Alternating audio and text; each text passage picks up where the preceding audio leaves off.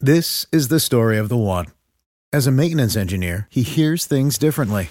To the untrained ear, everything on his shop floor might sound fine, but he can hear gears grinding or a belt slipping. So he steps in to fix the problem at hand before it gets out of hand. And he knows Grainger's got the right product he needs to get the job done, which is music to his ears. Call, clickgrainger.com, or just stop by. Granger, for the ones who get it done.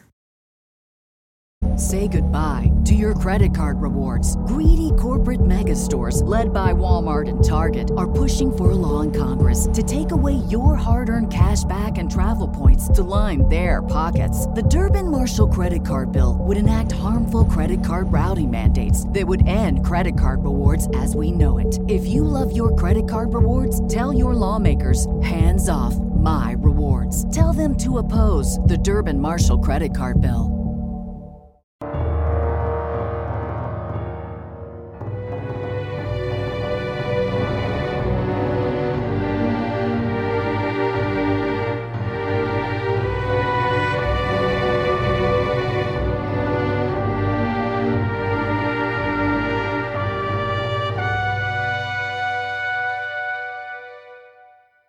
Welcome back, everyone, to 1001 Ghost Stories and Tales of the Macabre.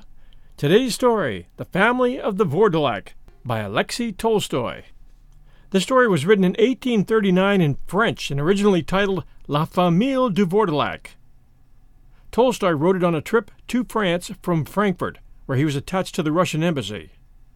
The word Vourdalak occurs first in Pushkin's work in the early 19th century and was taken up in Russian literary language following Pushkin. It is a distortion of words referring to vampires, originally probably to werewolves, in Slavic and Balkan folklore. A little bit about Alexei Tolstoy. He was a member of the Tolstoy family and a second cousin of Leo Tolstoy. Due to his mother's closeness with the court of the Tsar, Alexei was admitted to the future Alexander II's childhood entourage and became a comrade in games for the young crown prince. As a young man, Tolstoy traveled widely, including trips to Italy and Germany, where he met Johann Wolfgang von Goethe. Throughout the 1840s, Tolstoy led a busy high society life, full of pleasure trips, salon parties, and balls, hunting sprees, and fleeting romances. He also spent many years in state service as a bureaucrat and diplomat. In 1856, on the day of his coronation, Alexander II appointed Tolstoy one of his personal aides d'adjutants. Tolstoy served as an infantry major in the Crimean War. He eventually left state service in the early 1860s to pursue his literary career. He died in 1875 at his Krasny Rog estate in the Chernigov Governorate.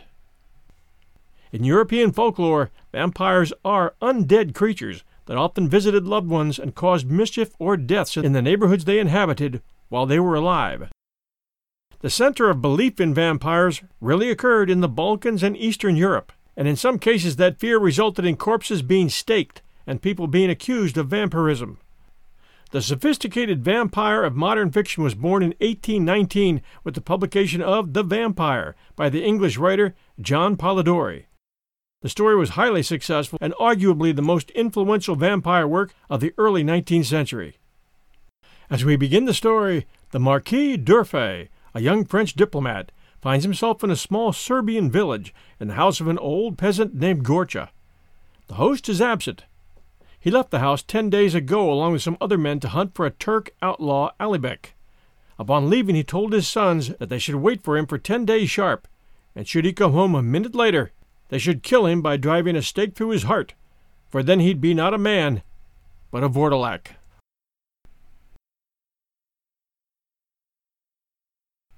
And now, The Family of the Vourdalak by Alexei Tolstoy.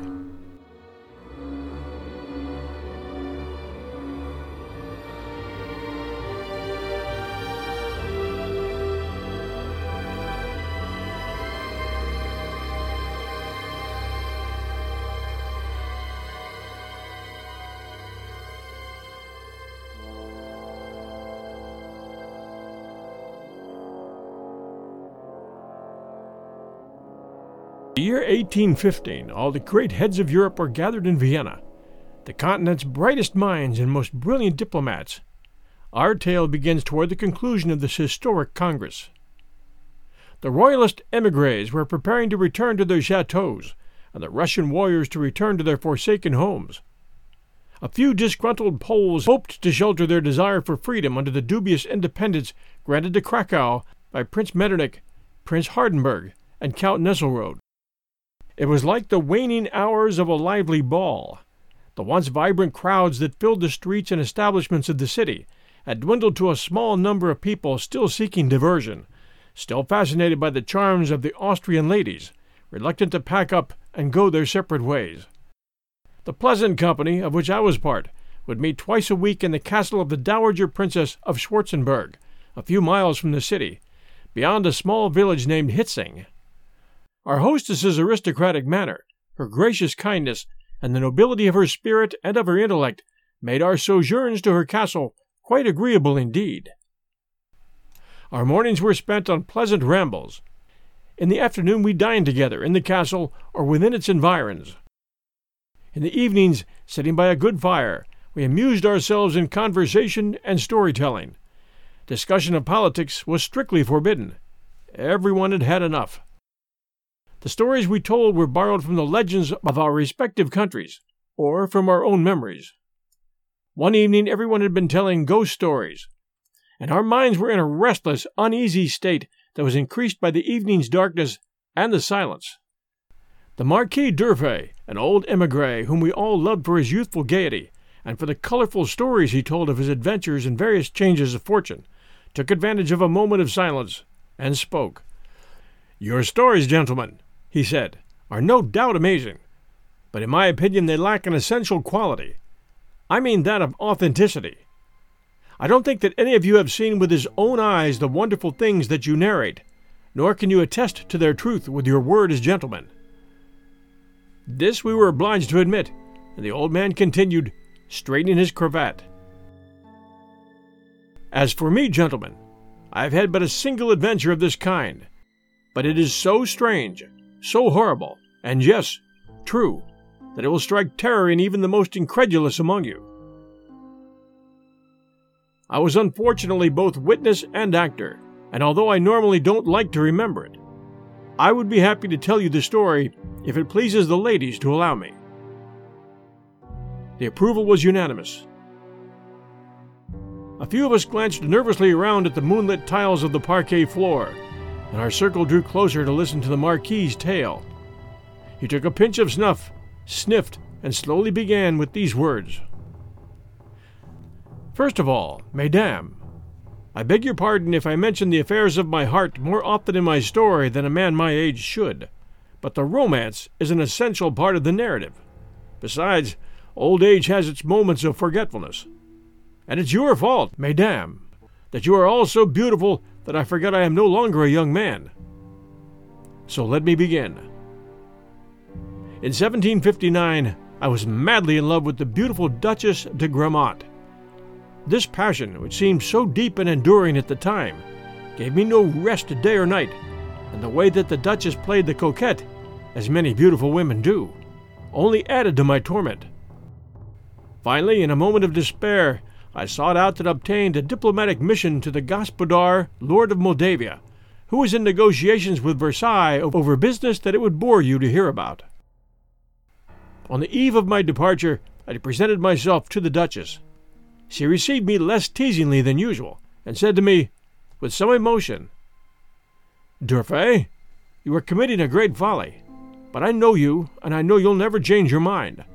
So I ask you only one thing. Please accept this small cross as a token of my friendship, and carry it with you until you return. It's a family relic that we value highly. With a gallantry that was perhaps misplaced at such a moment, I kissed not the relic, but the charming hand that she gave me, and I passed the cross around my neck, and I've worn it ever since. I won't bore you, mesdames, with the details of my trip, or with my observations of the Hungarians and Serbs. Those poor but brave and honest people. Even enslaved by the Turks, they never forgot their dignity or their former independence. Suffice it to say that having learned a little Polish during a visit I made to Warsaw, I was also able to acquire a bit of Serbian, as these two languages, and Russian and Bohemian as well, are, as you probably know, so many branches of a single language called Slavonic. And so I knew enough of the language to make myself understood. When one day I arrived in a village whose name will not interest you much, I arrived on a Sunday, a day which the Serbian people generally devote to amusements like dancing, sharpshooting, wrestling, and so on. So you can imagine my surprise when I reached the house where I planned to stay and found the inhabitants in an extremely anxious state. Guessing that the situation was due to some recent misfortune, I started to withdraw from the house when a man of about thirty, a tall and imposing figure, approached me and took me by the hand. Enter, stranger, please, come in, he said. Don't be alarmed at our sorrow. You'll understand when you know the cause. He then told me that, on rising one morning several days before, his elderly father, Gorcha, a restless and stubborn man, had taken from the wall a long Turkish musket. Children, he said to his two sons, one named Dorda, the other Petar, I'm going up to the mountains to join the brave men who are chasing this dog, Alibek. And this was a Turkish robber who had been ravaging the countryside for some time. Wait for me for ten days, and if I don't return by the tenth, have a mass said for my soul, because I'll be dead. Then old Gorcha added in a deadly serious tone, But if, God forbid, I come back after ten days, for your own sakes, do not let me in. If this happens, I command you to forget that I was your father, no matter what I say or do, and to impale my heart with an aspen stake, because I will be a cursed Vourdalak returning to suck your blood. I should explain to you, mesdames, that Vourdalaks, as the Slavic peoples call vampires, are believed in those countries to be dead bodies that come out of their graves to suck the blood of the living. Their habits are similar to those of all vampires, from any country, but they have one characteristic that makes them even more dreadful. The Vourdalaks, mesdames, prefer to suck the blood of their closest relatives and dearest friends who, once dead, become vampires in turn. They claim that in Bosnia and Hungary, entire villages have become Vourdalak villages. Father Augustin Calmet, in his curious book on ghosts and apparitions, cites many frightening examples. Several times the emperors of Germany have appointed commissions to investigate outbreaks of vampirism. The commissioners tell of exhuming bodies engorged with blood, which they stake in the heart and then burn in the village squares. The magistrates who were present at these executions attest with oaths and signed statements, that they heard the dead howl at the moment that the stake was plunged into their hearts. Knowing this, it will be easy to understand, mesdames, the effect that old Gorcha's word had on his sons. They both threw themselves at his feet and begged him to let them go in his place. In reply, he turned his back and left, humming the refrain of an old war song. The day I arrived in the village was precisely the end of the ten days, which of course explained his family's concern. They were a good and honest family. Dorda, the eldest son of the two, seemed a serious and resolute man. He was married with two children. His brother Petar, a handsome young man of eighteen years, had a face full of gentleness and courage, and was evidently the favorite of their younger sister, Sedenka, a classic Slavic beauty. I was struck not only by Sedenka's undeniable loveliness, but also by a certain resemblance she had to the Duchess de Grammont. They both had a delicate line on their foreheads, a characteristic that I've only ever noticed on these two women. This feature may not seem very appealing at first, but the more you noticed it, the more irresistible it became. Perhaps it was because I was so young then, but this resemblance, combined with Sedenka's charming and naive air, was truly irresistible. I had only known Sedenka for two minutes, but already I felt a sympathy for her that threatened to become a more tender emotion if I lingered too long in the village. We were all gathered in front of the house, around a table topped with cheese and bowls of milk. Sedenka spun. Her sister in law was preparing supper. The children were playing in the sand. Petar whistled nonchalantly as he cleaned his yataghan, or Turkish long knife. Dorda sat silently with his elbows on the table and his head in his hands. His eyes devoured the highway. I felt overcome by the general melancholy, and could only watch sadly as the evening clouds framed the golden background of the sky and the silhouette of a monastery half hidden by the black pine forest. This monastery, as I learned later, had once been famous for a miraculous image of the Virgin, which, according to legend, was brought by angels and placed on an oak. But when the Turks invaded the country at the beginning of the last century, they slaughtered the monks and ransacked the monastery. All that was left were the walls, and a chapel served by a mysterious hermit. He gave tours of the ruins to the curious, and sheltered pilgrims who, as they traveled on foot from one holy site to another, liked to stop at the shrine of Our Lady of the Oak. As I said, I learned this all much later.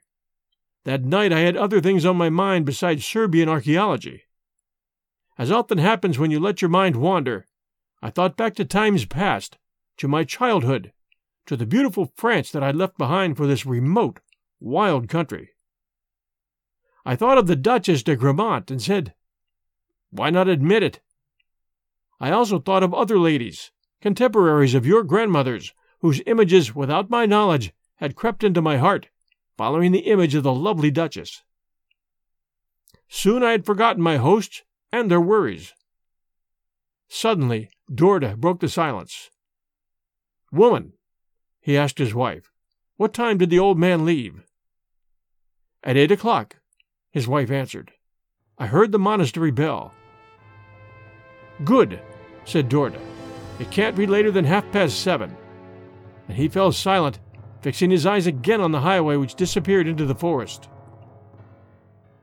I almost forgot to tell you, mesdames, that when the Serbs suspect someone of vampirism, they avoid calling him by name or referring to him directly, for fear it will summon him from the grave. So for some time, when speaking of his father, Dorda had only called him the old man. A few moments of silence passed. Suddenly, one of the children tugged on Sedenka's apron. Auntie, when is Grandpa coming home? A blow from Dorda was the answer to this untimely question. The child began to cry, but his brother said, with an expression of surprise and fear. Father, why can't we ask about Grandpa? Another blow silenced the child. The two children began to bawl, and the rest of the family crossed themselves. At this point, I heard the monastery clock begin slowly to strike eight. Hardly had the first chime sounded in our ears than we saw a human form emerge from the woods and advance toward us. That's him! God be praised!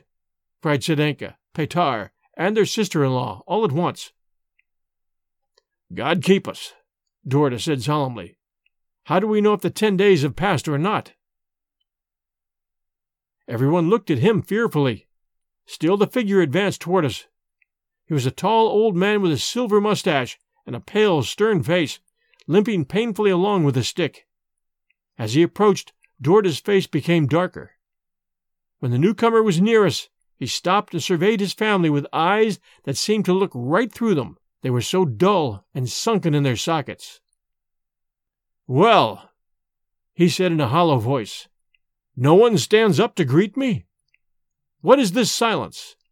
Don't you see that I'm hurt? I then noticed that the old man's left side was bloodied. Help your father, I said to Dorda. And you, Sedenka, bring him some spirits. He's about to faint. Father, Dorda said, as he approached Gorcha, show me your injury. I will try to help you. He tried to open Gorcha's coat, but the old man pushed Dorda away roughly, holding both hands over his side. Clumsy oaf, he said. You're hurting me. You've been wounded near the heart, cried Dorda, his face pale. Take off your coat, now. You must, I tell you. The old man stood up straight and stiff. Watch yourself, he said in a low voice. If you touch me, you'll regret it. Petar got between Dorda and his father. Let him be, he said. Can't you see he's in pain? Don't defy him, said Dorda's wife. You know he won't tolerate that. At that moment we saw a cloud of dust. It was the herd returning home from their grazing. Perhaps the dog that accompanied them didn't recognize her old master, Or maybe she was agitated for other reasons. But as soon as she saw Gorcha, she stopped, hair bristling, and began to growl as if she saw something uncanny. What's wrong with that dog? said the old man, looking more and more annoyed. What does all this mean? Have I become a stranger in my own home? Have ten days in the mountains changed me so much that my own dogs don't recognize me? Do you hear? Dorda said to his wife. What? He admits that the ten days have passed. But didn't he return at the appointed time? Yes. Well, I know what has to be done. The damn dog is still barking. Kill it! cried Gorcha. Well, did you hear me? Dorda did not move, but Petar stood up with tears in his eyes, and seizing the musket from his father, he shot the dog, who fell, rolling in the dust. She was my favorite dog, Petar whispered. I don't know why father wanted her killed. Because that's what she deserved, said Gorcha. It's getting cold. I want to go inside. While this was going on outside, Sedenka had prepared for the old man a drink made from pears, honey, and raisins, but her father refused it in disgust. He showed the same aversion to a mutton rice dish that Dorda offered him, and went to sit by the hearth, muttering between his teeth unintelligibly. A pine fire crackled in the fireplace, casting its flickering light on the figure of the old man, who was so pale that without the fire's glow he could have been taken for dead. Sedenka sat down beside him. Father, she said, you don't want anything to eat, and you don't want to rest. Perhaps you can tell us your adventures in the mountains. The girl knew that she could get on his good side by asking that, because the old man liked to talk about his battles and exploits. A kind of smile appeared on his colorless lips, though without reaching his eyes. He ran his hand through her beautiful blonde hair. Yes, my daughter, yes, Sedenka. I will tell you what happened to me in the mountains, but some other time, because I'm tired today. But I will tell you that Alibek is no more, and that it was by my hand he perished. If anyone doubts this, continued the old man, looking around at his family, here is the proof. He opened a bag that hung behind the two of them, and pulled out a head, pale and bloody, though not quite as pale as his own. We turned away in horror, but Gorcha handed it to Petar. Here, he said, hang it over the door so that everyone who passes will know that Alibek is dead and the roads are purged of robbers, except, of course, the Sultan's Janissaries. Petar obeyed, picking up the head with revulsion. Now I understand, he said. The poor dog that I killed was upset because she smelled dead flesh. Yes, she smelled dead flesh, replied Dorda gloomily.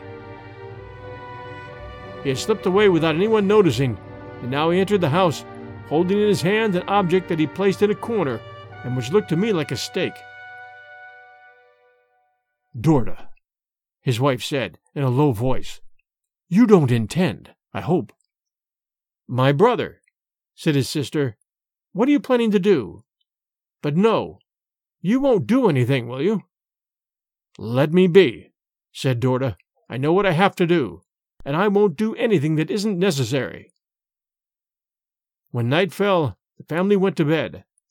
The part of the house where they slept was separated from my room by a very thin wall. I confess that what I'd observed that evening had affected my imagination.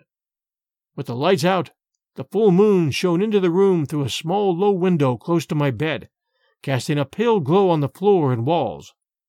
Much as it does now, mesdames. In this room where we sit, I tried to sleep, but I couldn't.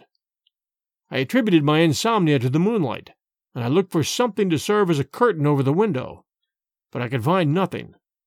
Then, hearing muffled voices behind the wall, I began to listen. Go to bed, woman, said Dorda, and Petar and Sedenka, you too. Don't worry about anything. I'll keep watch. No, Dorda, said his wife. I should watch. You worked until late last night, and you must be tired. Besides, I have to watch our oldest. You know he's been ill since yesterday. Be quiet and go to bed, said Dorda. I'll keep watch for both of us. But, brother, said Sedenka in her softest voice, there's no need to watch. Father is already asleep. See how calm and peaceful he looks? You don't know what you're talking about, either of you, Dorda said in a tone that brooked no argument. I told you to go to bed and let me watch. There fell a profound silence. Soon I felt my eyelids droop, and sleep overcame me. I thought I saw my door open slowly, and old Gorcha appear on the threshold. It was very dark in that corner of the room. I couldn't really see him, but I only suspected that the figure was his. His eyes followed the movement of my breath and seemed to be trying to guess my thoughts. Cautiously, he crept towards me on tiptoe. Suddenly, he loomed above me at the side of my bed. I felt an inexpressible fear, but some invisible force held me there, immobile. The old man leaned over me, his livid face so close to mine that I thought I could feel his cadaverous breath. With a supreme effort, I forced myself awake, bathed in sweat.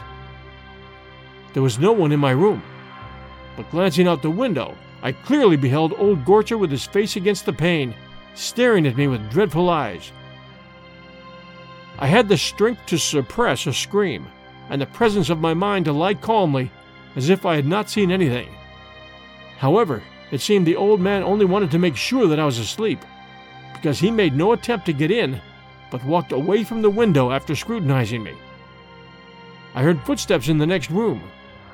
Dorda was asleep, snoring to shake the walls. The child coughed at that moment, and I could make out Gorcha's voice. You're not sleeping, little one? he said. No, Grandpa, said the child, and I want to talk to you. And what shall we talk about? I want you to tell me how you fought the Turks. I want to go fight the Turks too.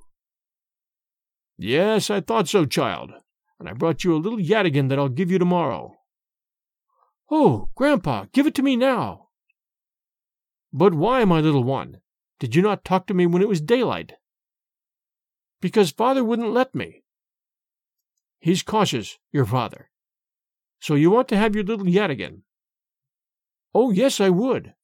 But not here, in case father wakes up. But where then? If we go outside, I promise to be careful and not make any noise. I seemed to hear Gorcha chuckle as the child got out of bed. I did not believe in vampires. But my nightmare had frayed my nerves, wanting nothing to reproach myself for later. I got up and slammed my fist against the wall between myself and the room where the others were. The noise should have been enough to wake the seven sleepers, but I heard no response. I rushed for the door, determined to save the child, but I discovered that it was closed and locked and would not yield to my efforts to open it. As I tried in vain to escape, I could see the old man through my window, leaving with the boy in his arms. Get up! Get up! I shouted with all my strength, pounding the wall, which shook with the force of my blows. Only then did Dorda wake up. Where's the old man? he called. Quickly! I shouted at him. He just took your son. With a kick, Dorda burst open the front door, which, like mine, had been barred from the outside, and ran in the direction of the woods. I finally managed to wake up Petar and Sedenka. We gathered in front of the house, and after a few minutes' wait, we saw Dorda return, carrying his son. He'd found the boy unconscious by the side of the road. The child soon recovered and seemed no worse for the experience. To our questions, he said that his grandfather had done him no harm. They had gone outside together to be more at ease, once outside, he had lost consciousness without remembering how. As for Gorcha, he was gone. The rest of the night, as you might imagine, passed without sleep. We'll return to our show right after these messages from our sponsors.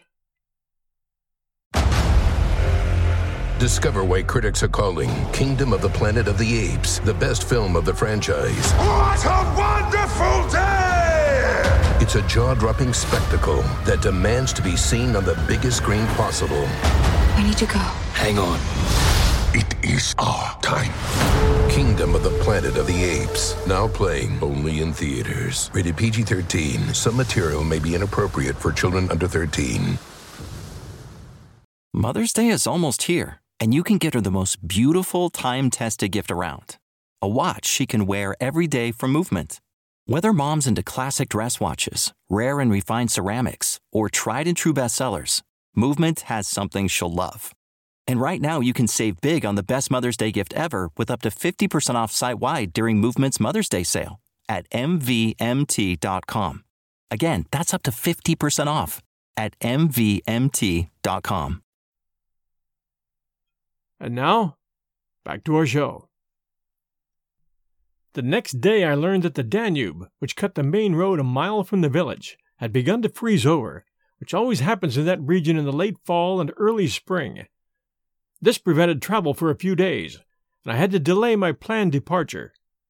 Yet, even if I could have left, curiosity, combined with a more powerful attraction, would have kept me there.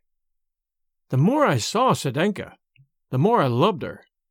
I am not one of those romantics, mesdames, who believe in the sudden and irresistible passion that we read about in novels, but I think there are cases where love blossoms more quickly than usual. Sedenka so remarkably reminded me of the Duchess de Grammont, with that faint line traced on her forehead, the same line that, in France, had made me suicidal with longing. I'd fled Paris to escape her, and yet here she was again, in picturesque costume and speaking a harmonious foreign tongue.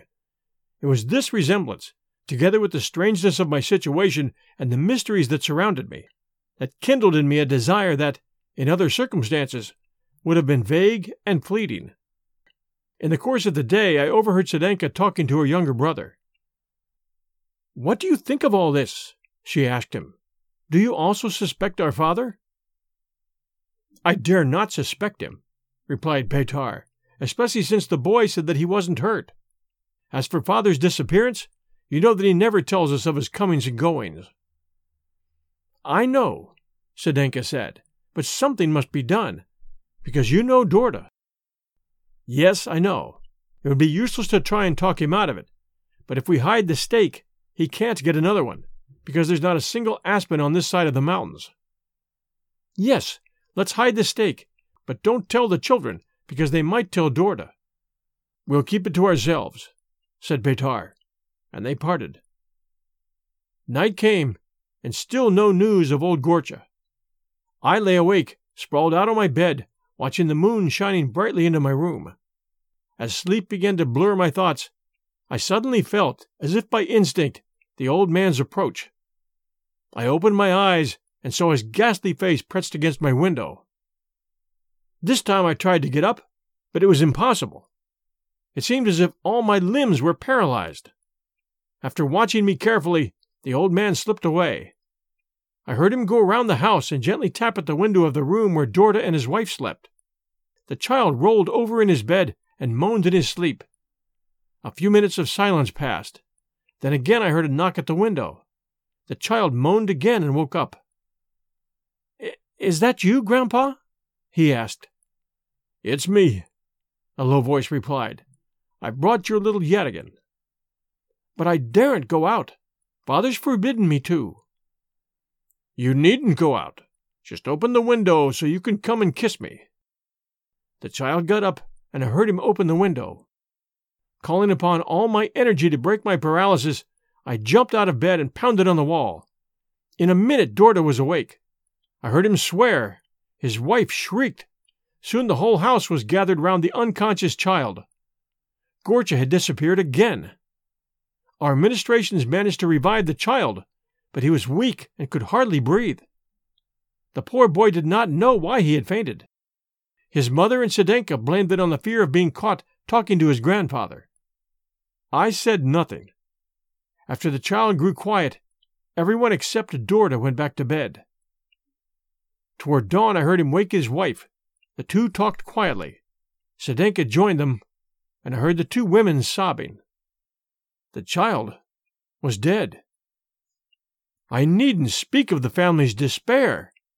No one yet attributed the death to old Gorcha. At least, no one was speaking of it openly. Dorda was silent, but his still dark expression had taken on a terrible quality. For two days, the old man did not reappear. On the night after the third day, the day of the child's funeral, I thought I heard footsteps around the house, and the voice of the old man who called out to the deceased boy's younger brother. For a moment, I seemed to see Gorch's figure outlined against my window, but I could not tell if it was reality or my imagination, because that night the moon was covered by clouds. In any case, I thought it my duty to tell Dorda. He asked the boy, who replied that yes, he had heard his grandfather calling him, and had seen him looking through the window. Dorda sternly ordered his son to wake him if the old man appeared again. Even all these circumstances did not stop my love for Sedenka from growing even more. In the day, I couldn't speak with her without the others overhearing. When night came, the thought of my imminent departure pierced my heart. Sedenka's room was separated from mine by a passage that overlooked the street on one side and the courtyard on the other.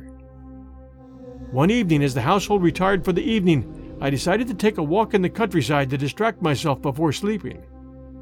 As I passed through the passage from my room, I saw that Sedenka's door was ajar. I stopped involuntarily. The familiar rustling of her dress made my heart pound. I heard words sung in a whisper. It was the song of a Serbian king about to leave for battle, bidding his beloved farewell. Oh, my young poplar, said the old king, I'm off to war, and you will forget me. Your waist is more lissom than the slender young trees that grow at the foot of the mountain.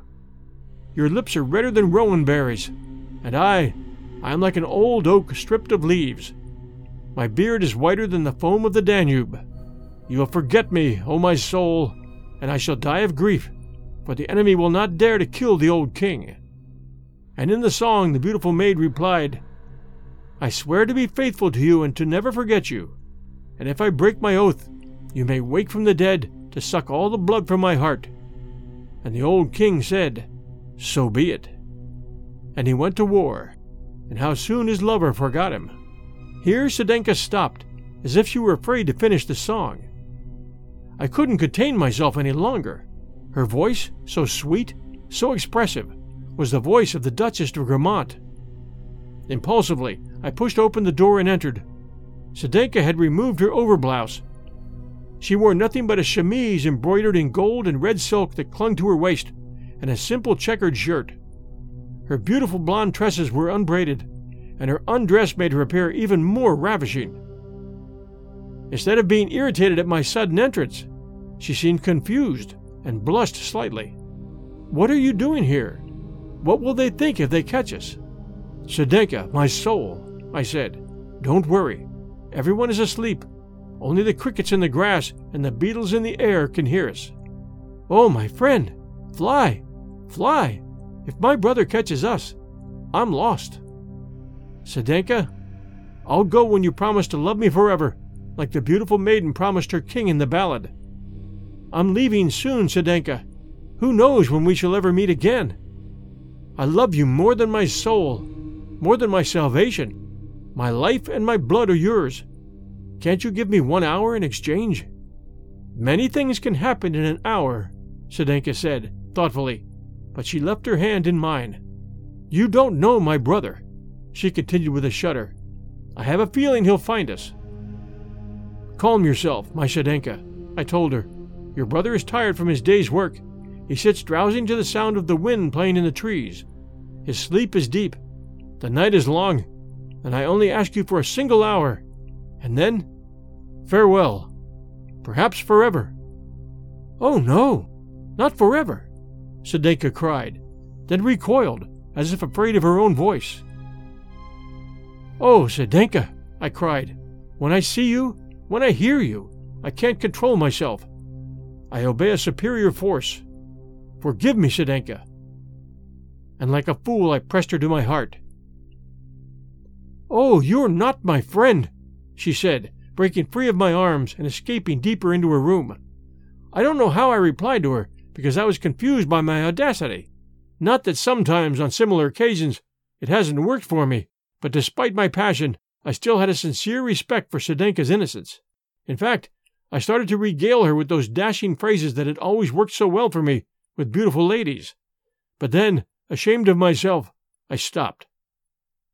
The girl's simplicity kept her from understanding what I hinted at, though all of you ladies, as I see by your smiles, have easily guessed. So I stood there before her, unsure what to say, when suddenly I saw her flinch and stare at the window with a look of terror. I followed the direction of her eyes and distinctly saw the motionless figure of Gorcha watching us from outside. At that moment I felt a heavy hand on my shoulder. I turned. It was Dorda. What are you doing here? he asked. Rattled by his brusque question, I pointed to his father peering in at us through the window. Gorcha disappeared as soon as Dorda saw him. I heard the old man, and I came to warn your sister, I said. Dorda stare bored through me as if he were reading the depths of my soul.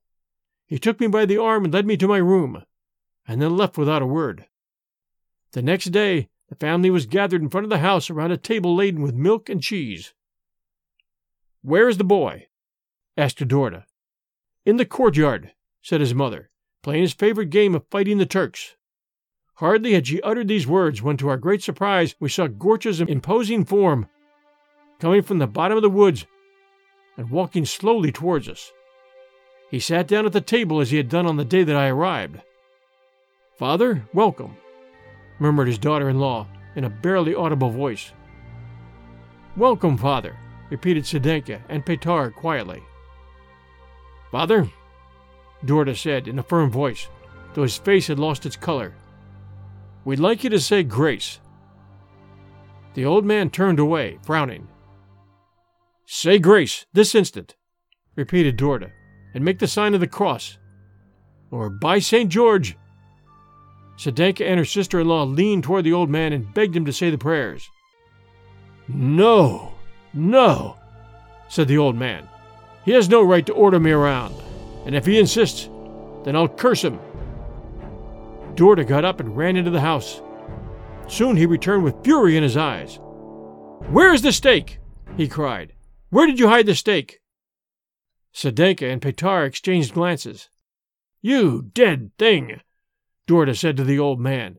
What have you done with my eldest boy? Why did you kill my child? Give me back my son, you corpse! And as he spoke, he became increasingly pale, and his eyes blazed. The old man glared at him motionless. The stake! Where is the stake? cried Dorda. May all our misfortune fall on the head of whoever hit it. At that moment, we heard the merry laughter of the youngest child, and we saw him come towards us, riding the big stake like a horse and raising his little voice in the battle cry of the Serbs. Dorda's eyes lit up. He snatched the stake from the child and rushed towards his father. The creature screamed and ran in the direction of the wood with a speed practically supernatural for his age. Dorda chased him to the fields, and we soon lost sight of them. The sun had set by the time Dorda came home, deathly pale, with his hair disheveled. As he sat by the fire, I seemed to hear his teeth chattering. Nobody dared question him. By the hour when the Farrelly was accustomed to retire for the evening, he seemed to recover his energy. Taking me aside, he said in the most natural way, My dear sir, I've just seen the river. The ice is cleared. There is nothing to prevent your departure. There's no need, he added, glancing at Sedenka, to say good-bye to my family. On their behalf, I wish you all the happiness in the world, and I hope that you also remember us fondly. Tomorrow at daybreak, you will find your horse saddled and ready to follow your lead. Farewell. Remember your host sometimes, and forgive him if your stay here has not been as trouble free as he would have liked. At that moment, the hard lines of Dorda's face took on an almost cordial expression. He escorted me to my room and shook my hand one last time. Then he shivered, and his teeth chattered as if from the cold. Left alone, I was too preoccupied to sleep, as you can imagine. I had loved many women in my life. I had experienced tenderness and spite and jealousy, but never, not even when leaving the Duchess de Grammont, had I felt the intense sadness that tore my heart at that moment. Before the sun had appeared, I put on my traveling clothes, hoping for one last conversation with Sedenka. But Dorda was waiting for me in the hallway. Any chance to say farewell to her was gone. I jumped on my horse and rode away, promising myself that I would return to the village on my way back from Jassy. My anticipation for the future, as distant as it was, gradually drove away my worries. I imagined my return with satisfaction, picturing all the details of a future meeting with Sedenka. Suddenly my horse started, almost throwing me out of the saddle.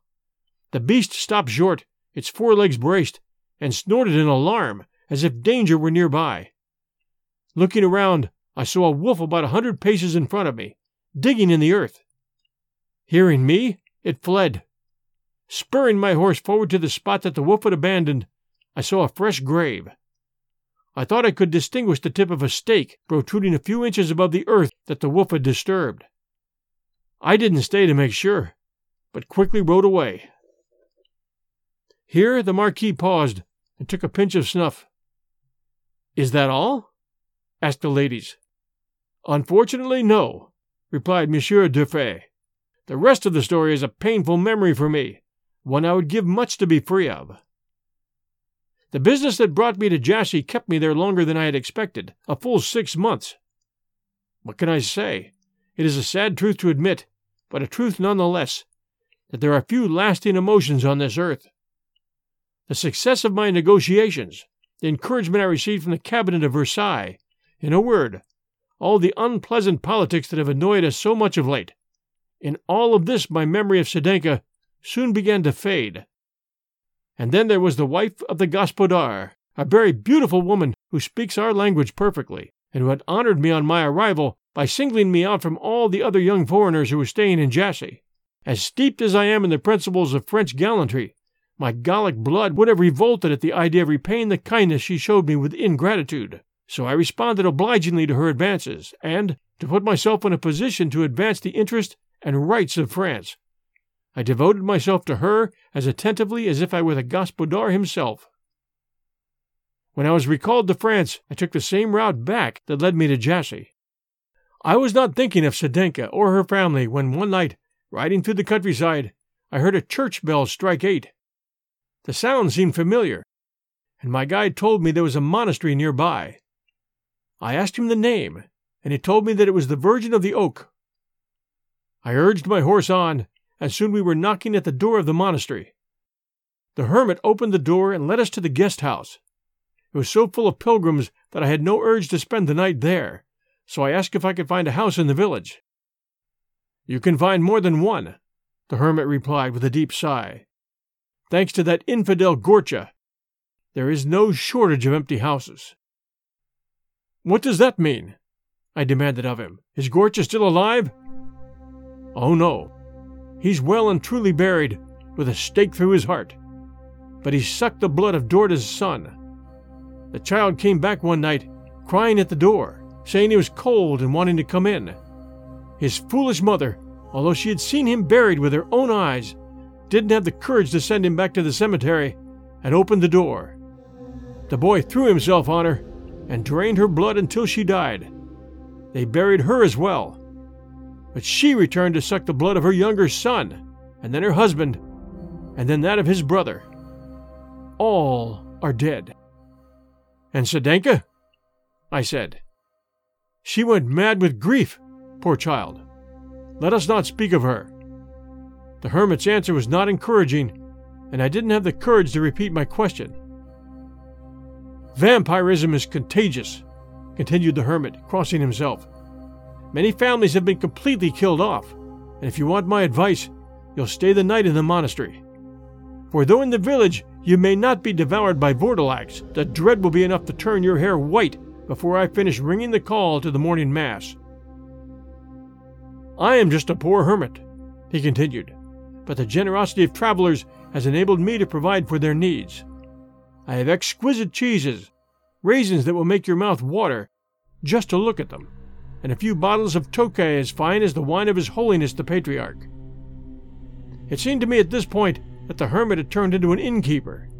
I suspected that he was purposely telling me fairy tales to convince me to stay, and to make myself agreeable to heaven by imitating the generosity of those travelers who enabled the holy man to meet their needs. But the word Fear has always affected me like a bugle affects a war horse. I would have been ashamed of myself if I had not left for the village immediately. My guide, trembling, asked permission to stay at the monastery, which I willingly granted. It took me about a half an hour to reach the village, and I found it deserted. Not a light shone in any of the windows. Not a sound or a song could be heard. I passed in silence before all these houses, most of which I recognized, and finally arrived at Dorda's home. Whether from sentimental memory or from the recklessness of youth, I decided to spend the night there. I dismounted and knocked at the gate. No one answered. I pushed on the gate, it opened, creaking on its hinges, and I entered the yard. I tied my horse, still saddled, in a shed where I found a sufficient supply of oats for one night, and then I walked resolutely toward the house. All the doors were open, yet all the rooms seemed uninhabited. Sedenka's room looked as if it had been abandoned only the day before. Some of her clothes were still lying on the bed. On a table, I saw some jewelry that I had given her, shining in the moonlight. I recognized a small enamel cross that I had bought in Budapest. I could not deny to myself, though my heart sank at the thought, that my love for her was a thing of the past. Still, I wrapped myself in my coat and lay on her bed, and soon sleep overcame me. I don't remember the details of my dream, but I know that I saw Sedenka as beautiful, innocent, and loving as before. I blamed myself for my selfishness and fickleness. I wondered how I could have abandoned this poor child who loved me, how I could have forgotten her. In my dream, her image merged with the Duchess de Gramont until I saw the two of them as one and the same person. I threw myself at her feet and begged her forgiveness. All of my being, all of my soul, was filled with an ineffable feeling, a mixture of melancholy and happiness.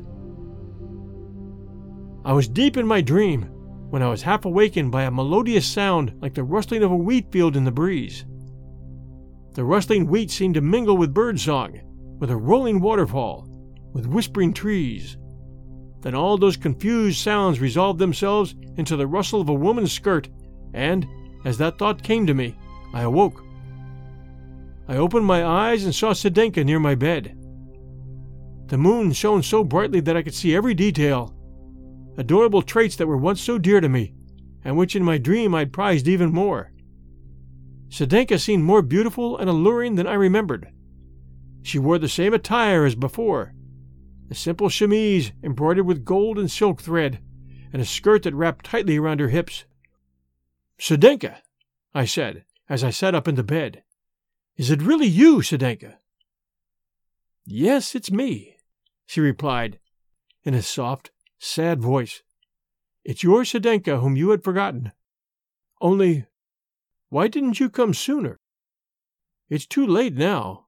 You must go. A moment longer and you're lost.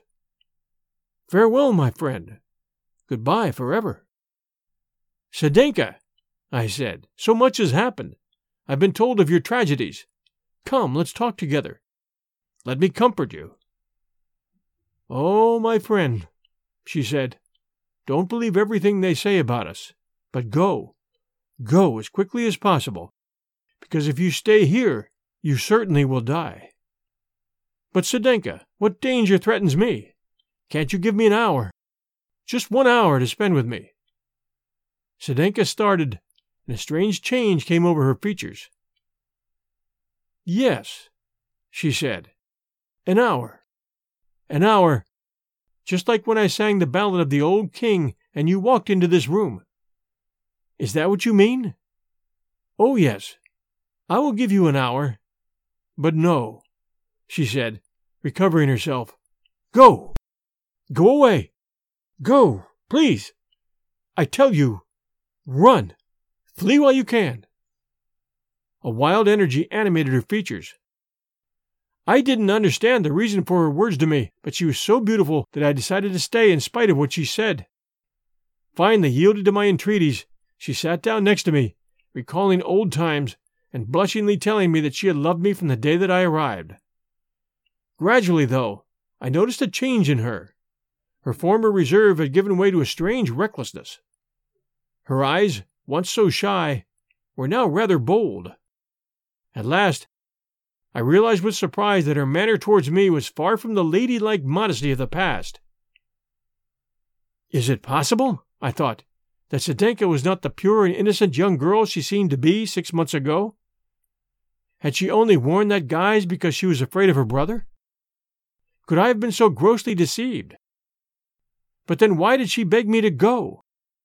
Was this just a mere subtle form of coquetry? I wondered, but it didn't matter.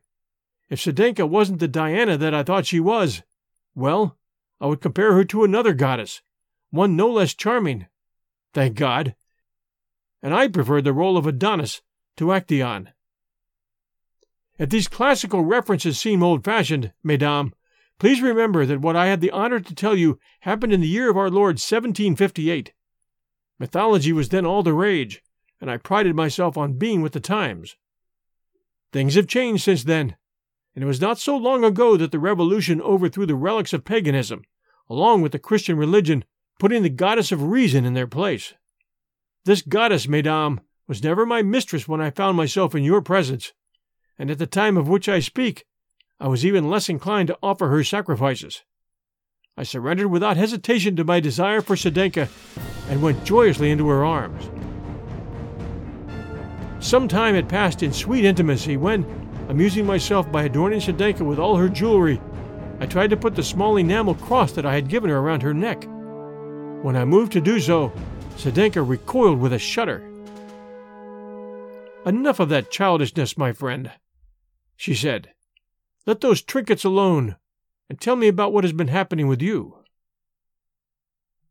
Her reaction started me thinking.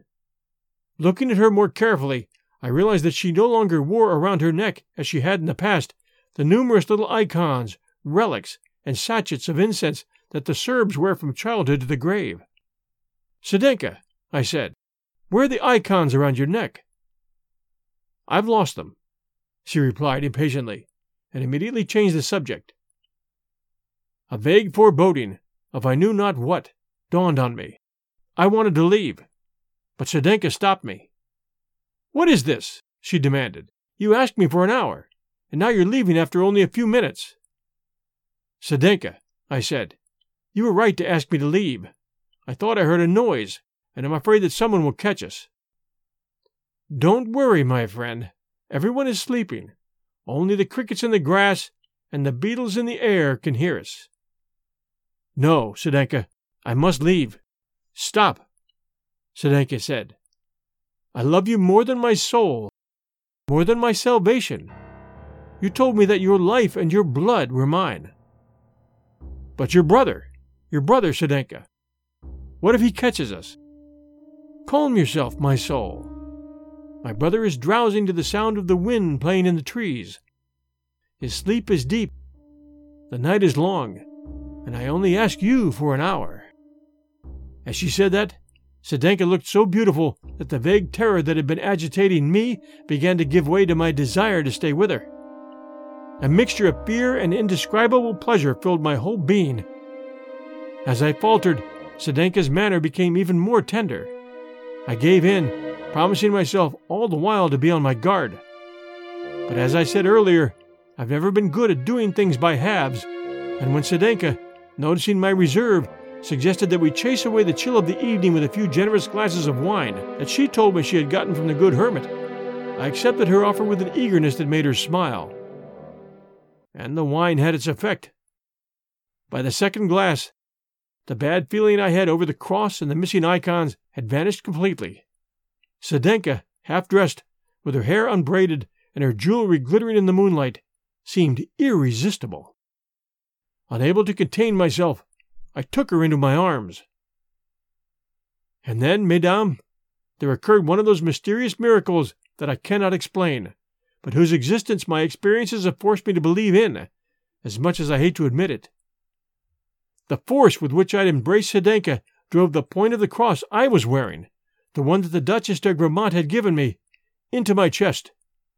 The sharp pain went through me like a bolt of lightning. I looked at Sedenka and saw that her features, though still beautiful, were stiff as death, that her eyes seemed not to see me, and that her smile was convulsed like the grin of a corpse. At the same time, I noticed in the room a nauseating stench like that of a poorly sealed crypt. The awful truth stood before me in all its ugliness, and I remembered too late the hermit's warnings. I realized too how precarious my position was. Everything depended on my courage and composure. I turned away from Sedenka to conceal the horror on my face. My eyes fell on the window, and I saw the infamous Gorcha leaning on a bloodied stake and staring at me with the eyes of a hyena. At the other window, I saw Dorda's pale face, bearing at that moment a frightening resemblance to his father. Both of them were watching my movements, and I had no doubt that they would attack me if I made the slightest attempt to escape. I pretended not to see them, and making a violent effort, I continued. Yes, madame. I continued to caress Sedenka just as I had been before my terrible discovery. Meanwhile, I anxiously planned my escape. I noticed that Gorcha and Dorda exchanged impatient glances with Sedenka. From outside, I heard the voice of a woman and the cries of children, frightful howls like those of wildcats. It's time to go, I thought, and the sooner the better.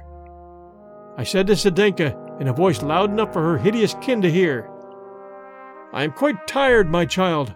I'd like to lie down and sleep for a few hours, but first I should make sure that my horse has been fed. Stay here and wait for me. I kissed her cold, pale lips and went out in the shed. I found my horse agitated and covered with foam. He had not touched his oats, but his neighing as he saw me coming made me afraid that he might give me away. Luckily, the vampires had heard my conversation with Sedenka and weren't alarmed. I checked that the gate was open, sprang into the saddle, and dug my spurs into the flanks of my horse. As I passed out the gate, I had time to see the large band gathered round the house with their faces pressed against the windows. The suddenness of my exit must have kept them from noticing right away, because for some time all I could hear in the silence of the night was the steady gallop of my horse. I was congratulating myself on my escape when I heard a sound behind me, like a storm beating against the mountains. A thousand confused voices shouted, screamed, and seemed to argue with each other. Then everything fell silent all at once, and I heard a trampling behind me like a troop of infantry approaching at a run. I urged my mount on, my spurs tearing into his flanks. My heart beat, and I burned as if with fever, desperately trying to keep my presence of mind. Behind me, I heard a voice calling out Stop! Stop, my friend! I love you more than my soul! I love you more than my salvation! Stop! Your blood is mine. At the same time, a cold breath brushed my ear, and I felt Sedenka throw herself onto my horse behind me. My heart, my soul, she said to me. When I see you, when I hear you, I can't control myself. I obey a superior force. Forgive me, my friend. Forgive me. And wrapping her arms around me, she tried to pull me to her and bite me in the throat. A terrible struggle ensued between us. Finally, I managed to grab Sedenka by her braids in one hand, with my other arm around her waist. Bracing myself on my stirrups, I threw her down.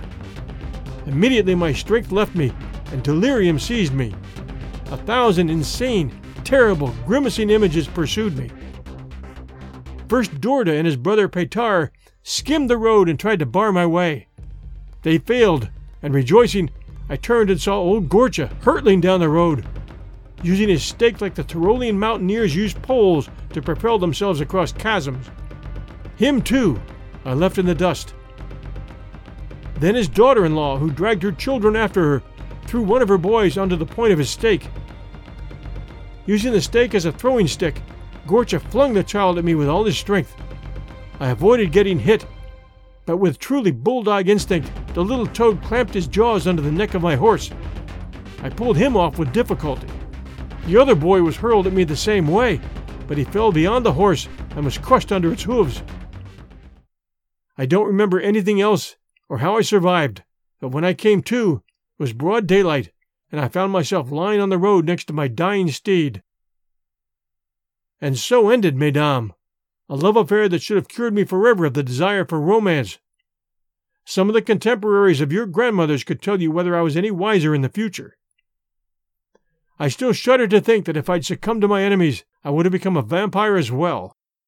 But heaven did not allow that to happen, and far from thirsting for your blood, mesdames, I ask nothing better than that, old as I am, I should still shed mine in your defense.